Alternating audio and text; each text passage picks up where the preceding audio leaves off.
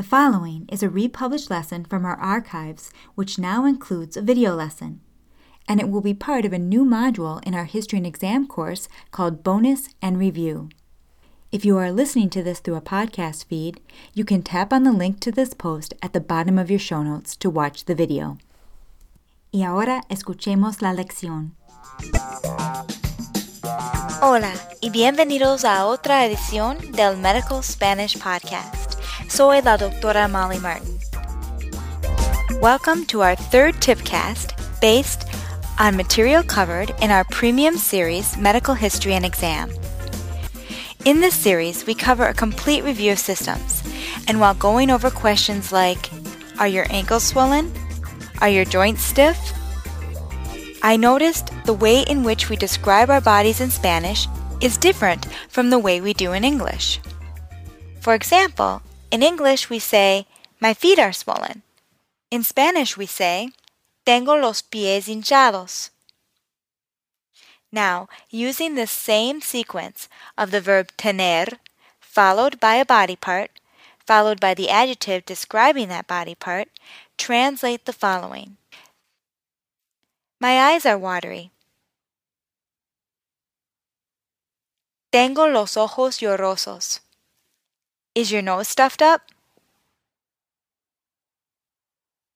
¿Tiene la nariz tapada? Throughout this podcast, when we use the subject you, we are referring to the patient, so we'll use the usted conjugation of the verb. Are your ankles swollen?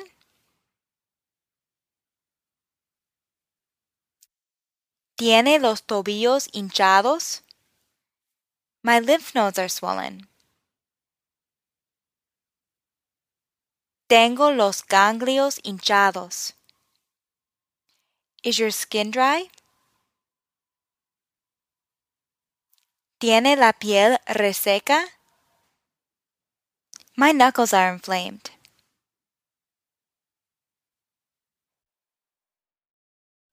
Tengo los nudillos inflamados. Now, instead of tener, use sentir. Do your feet feel numb? ¿Siente los pies adormecidos? Do your muscles feel sore? ¿Siente los músculos adoloridos? Does your knee feel stiff? ¿Siente la rodilla tiesa? And when describing sensations in our body, such as itching, comezón, or tingling, hormigueo, we can use the following sequence. The verb sentir, followed by the sensation, followed by the preposition en, followed by the body part. For example, to say the backs of my hands itch, siento comezón en el dorso de las manos. Now it's your turn. Translate the following. My feet tingle.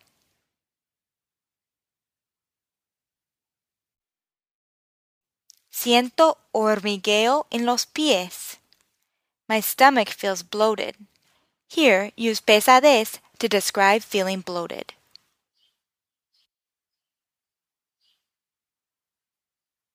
Siento pesadez en el estómago.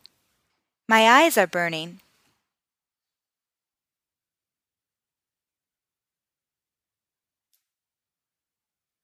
Siento ardor en los ojos. Now using the verb tener, is your left hand weak?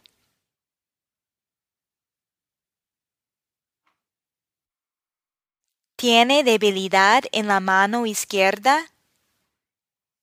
Are you numb anywhere?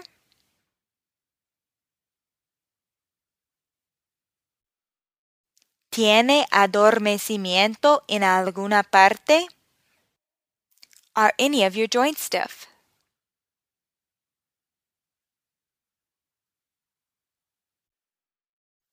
¿Tiene rigidez en alguna articulación?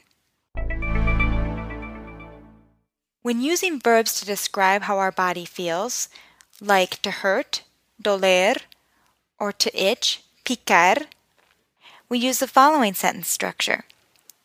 An indirect object pronoun, such as le or me, referring to the person experiencing the sensation, followed by the verb, such as doler, followed by the body part, which in this case acts as the subject of the verb.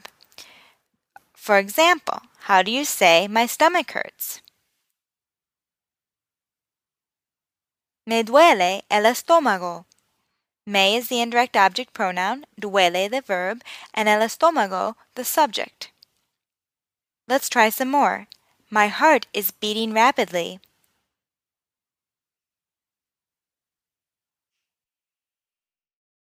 Me late el corazón muy rápido. My heart is skipping. Me da brincos el corazón. My back itches. Me pica la espalda. You can also use picar to mean to sting. My eyes are stinging. Me pican los ojos. My eyes are watering. Me lloran los ojos. My hands are trembling. Me tiemblan las manos. My voice has changed. Me ha cambiado la voz. And sometimes we use the passive se construction. For example, how do you think you would say, My ankles swell? Se me hinchan los tobillos. How about my skin has turned yellow?